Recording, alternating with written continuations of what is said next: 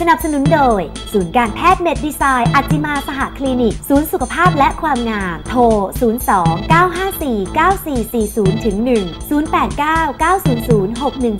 6100 กลับมาติดตามกันต่อค่ะคุณผู้ชมค่ะเราคุยกันเรื่องของเบาหวานอย่าเบาใจ ค่ะ ซึ่ง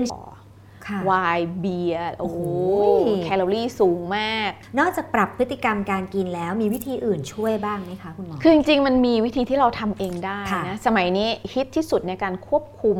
น้ำหนักคือการทำ IF า หรือการอดอาหารเป็นช่วง ค่ะ ๆ อดอาหารเป็นเวลา จริงๆ เนี่ยเขามีการศึกษานะ ซึ่งการศึกษาเนี่ยตีพิมพ์อยู่ในวารสารทางการแพทย์มากมายเลยว่า การที่ทำการอดอาหารเป็นช่วงๆ เนี่ย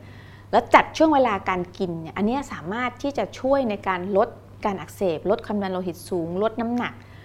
แล้วก็ช่วย ลดระดับน้ำตาลในเลือด ลดระดับน้ำตาลในเลือด แล้วก็ อ่า ช่วยในเรื่องของภาวะดื้ออินซูลินได้ ดีจังเลย อืม ค่ะ ใช่เช่นละจะกินอาหาร 6-8 ชั่วโมงต่อวัน ค่ะ แล้วก็งดอีก 16-18 ชั่วโมงนะแล้วก็ทำให้เป็นประจำนะบางทีถ้าเกิดเราเริ่มแรก ๆ เราอาจจะ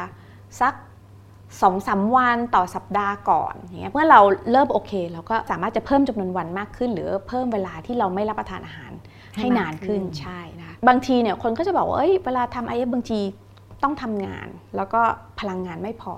คือจริงๆแล้วในช่วงของงดอาหารเนี่ยไม่ใช่หมายความว่าเราจะไม่อะไรไม่ได้เลยนะคนแนนเรายังสามารถที่จะกินอาหาร ที่มีปริมาณแคลอรี่น้อย ค่ะ ๆ แล้วก็ทานน้อยๆ เป็นอาหารว่างเนี่ยได้อยู่ ไม่จำเป็นจะต้องแบบ ส ว่า ตริก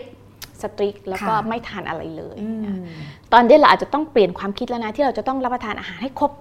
สามมื้อ ค่ะ ตามเวลาเท่านี้เท่านี้จริงๆแล้วเนี่ย